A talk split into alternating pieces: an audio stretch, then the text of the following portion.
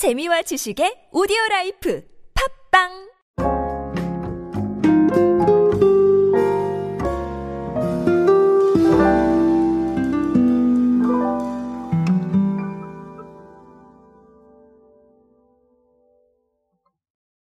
우리를 둘러싸고 있는 환경은 계속해서 변하고 있죠. 그 환경에서 우리가 대중들과 소통할 수 있는 방법을 찾아내는 게 정말 중요해진 이유입니다. 그 속도에 맞춰가면서 사람들이 어떤 걸 즐기고 있고 또 어떤 거에 반응하는지 면밀하게 관찰할 필요가 있죠. 그 관찰 제가 함께 하고 있습니다. 오늘은 그런 변화의 중심에 서 있는 사례 하나 보면서 여러분들 무엇을 아셔야 될지 한번 정리해 보도록 하겠습니다.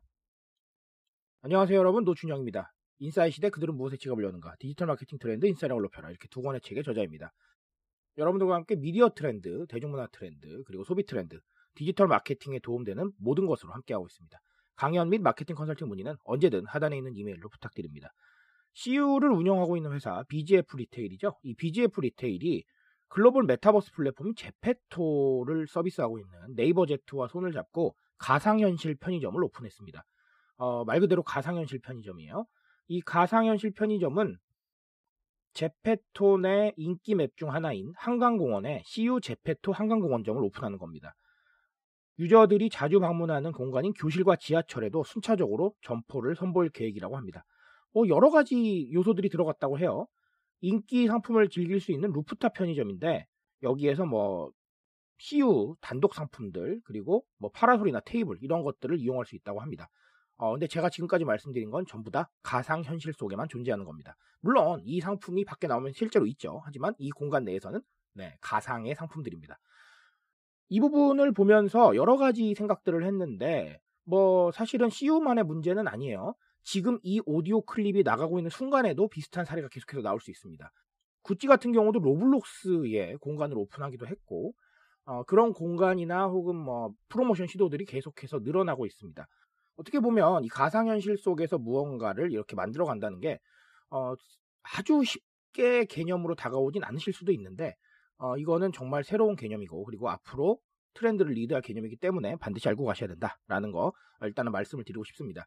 사실 여러 가지 이야기를 할 수가 있고 이 이야기로 1시간 이상을 말씀을 드릴 수 있을 것 같아요. 하지만 오디오 클립에서는 그렇게 말씀을 드리면 너무 지루하시니까 정말 쉽고 핵심적인 것만 말씀을 드리자면 자, 일단 첫 번째는 이게 새로운 소통의 방식이에요, 여러분. 이 소통의 방식이라는 게 과거에 비해서 굉장히 다변화되고 있죠. 그 다변화된 소통의 방식 중에 하나라는 점을 좀 이해를 하실 필요가 있습니다.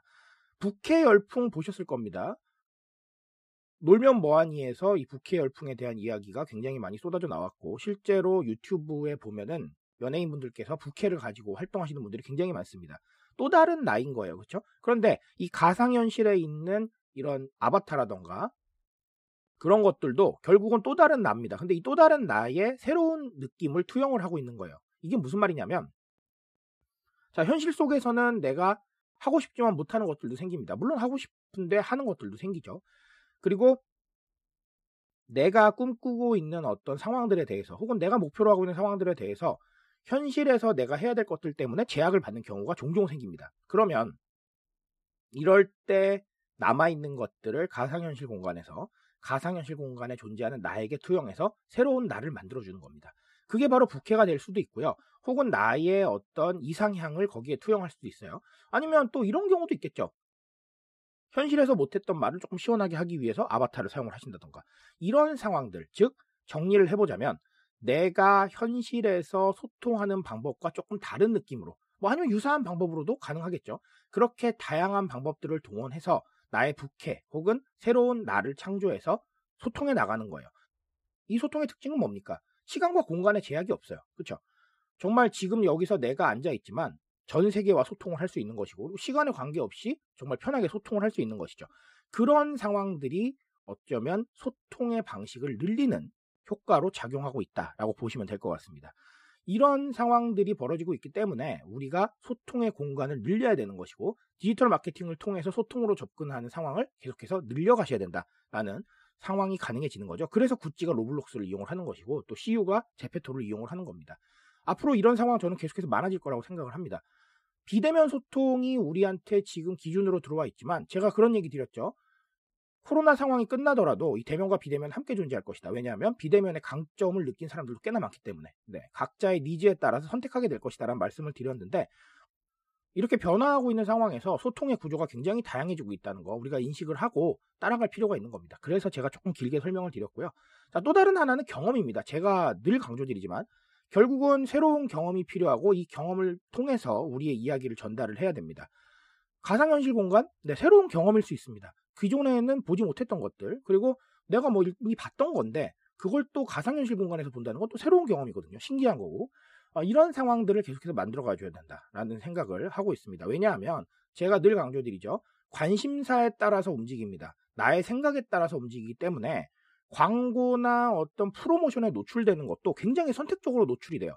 내가 관심 있는 분야에 대해서는 볼 수도 있겠지만 내가 관심 없는 분야는 아예 보질 않아요. 그러다 보니까 도달 가능성이나 아니면 소통 가능성이 조금씩 낮아지는데 이런 상황에서 차라리 경험을 줘버리는 거예요.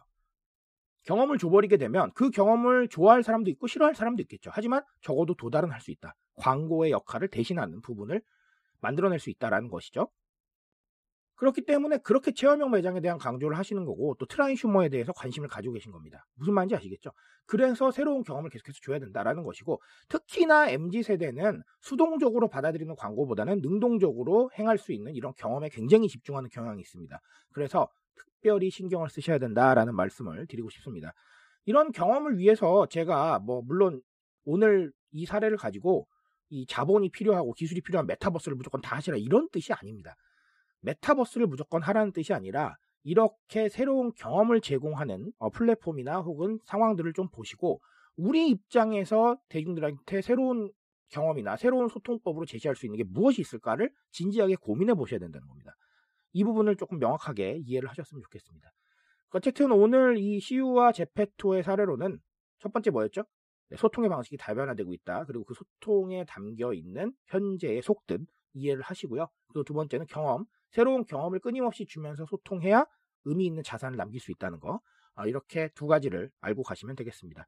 앞으로 이런 사례가 정말 많아질 겁니다. 그러니까 이 사례 팔로우 하시면서 아, 계속해서 변화를 감지하시고 어, 새롭게 만들어낼 수 있는 부분들을 고민해 보셨으면 좋겠습니다.